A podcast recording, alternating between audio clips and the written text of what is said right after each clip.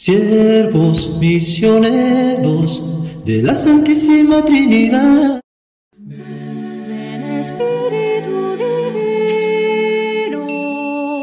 Estos son los santos que se hicieron amigos de Dios, insignes predicadores de la verdad divina. Buenos días, hermanos y hermanas, les saluda el Padre Gustavo Baloco, promotor vocacional de los siervos misioneros de la Santísima Trinidad en Colombia. Y hoy tenemos la opción de celebrar la memoria de San Juan de Capistrano, presbítero. Nos ponemos en la presencia del Padre, del Hijo y del Espíritu Santo. Amén. Vamos a escuchar algunos datos de San Juan de Capistrano. Nació en Capistrano, pueblo de los Abruzos, reino de Nápoles, el año 300, 1386. Fue un franciscano predicador lleno de talento y de palabra ardiente, arrastraba a las multitudes. Trabajó primero en la reforma de su orden en Francia y en Italia, y después recorrió toda Europa central para luchar contra la herejía de Juan Hus. Finalmente predicó la cruzada contra los turcos, que por entonces estaban invadiendo Hungría.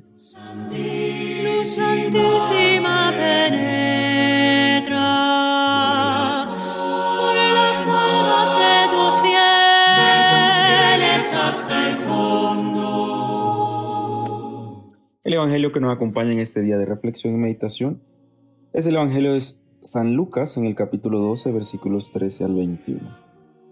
En aquel tiempo dijo uno de entre la gente a Jesús, Maestro, dile a mi hermano que reparta conmigo la herencia. Él le dijo, hombre, ¿quién me ha constituido juez o árbitro entre ustedes? Y le dijo, miren, guárdense de toda clase de codicia, pues aunque uno ande sobrado, su vida no depende de sus bienes y les propuso una parábola. Las tierras de un hombre rico produjeron una gran cosecha, y empezó a echar cálculos diciéndose, ¿qué haré? No tengo dónde almacenar la cosecha. Y se dijo, haré lo siguiente, derribaré los graneros y construiré otros más grandes y almacenaré allí todo el trigo y mis bienes.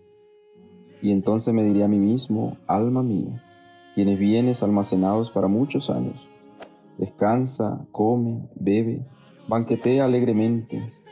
Pero Dios le dijo, necio, esta noche te van a reclamar el alma. ¿Y de quién será lo que has preparado? Así es el que atesora para, para sí y no es rico ante Dios.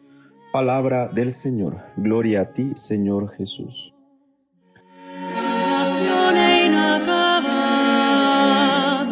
Alegría.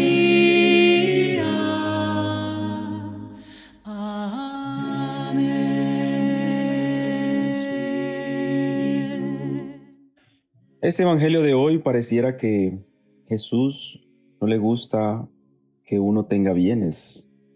Quizás que a Jesús no le agrada que tengamos propiedades. A veces lo podemos entender así. Pero no nos damos cuenta de lo que Jesús nos está diciendo es, primero hay que ser ricos ante Dios. Y nosotros hacemos lo contrario.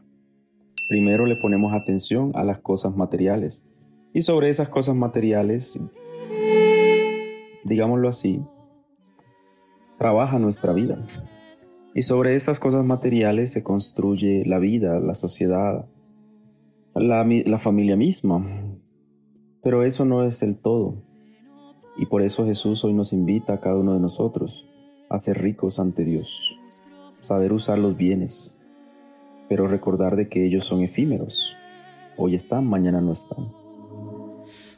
Pero si somos ricos de la misericordia, de la gracia, de la compasión y del amor de Dios, no le pondremos tanta atención, más bien los sabremos usar y hasta podemos compartirlos con otros.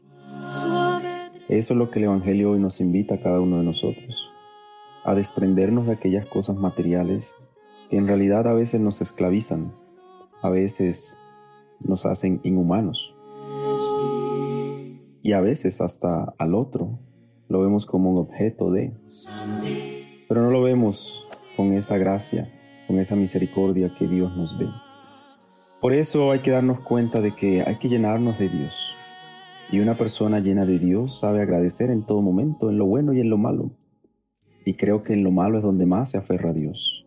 Y sabe que puede salir adelante, porque su mirada no está puesta en aquellos bienes, en aquello que puede darle vida, más bien su mirada está puesta en Dios, quien le ha dado la vida y quien le seguirá dando vida a través de su gracia y de su misericordia. Por eso tenemos que tener en cuenta de que podemos usar los bienes, podemos adquirir bienes, podemos usarlos, podemos tenerlos y también con ellos podemos usar la caridad. No para que nos vea la gente, sino porque hay un Dios que nos mueve, que nos motiva a hacerlo. Si tuviéramos ese pensamiento, tendríamos una sociedad distinta, no tan materializada, no tan subjetivada y a veces no tan aprovechada de los bienes y viéndonos unos a otros como objetos de para satisfacer nuestras necesidades. A eso nos invita Jesús a desprendernos, a ser capaces de poner nuestra mirada primero en Dios y a partir de allí poder usar aquello que hemos construido, que logramos, aquello que queremos hacer. Que este Dios misericordioso nos guíe y nos oriente hoy siempre a ser agradecidos en todo momento, a encontrarle gracia, a inclusive en las dificultades, en los problemas, porque Dios todo lo puede para nosotros. Nosotros tenemos que creer que sí lo puede.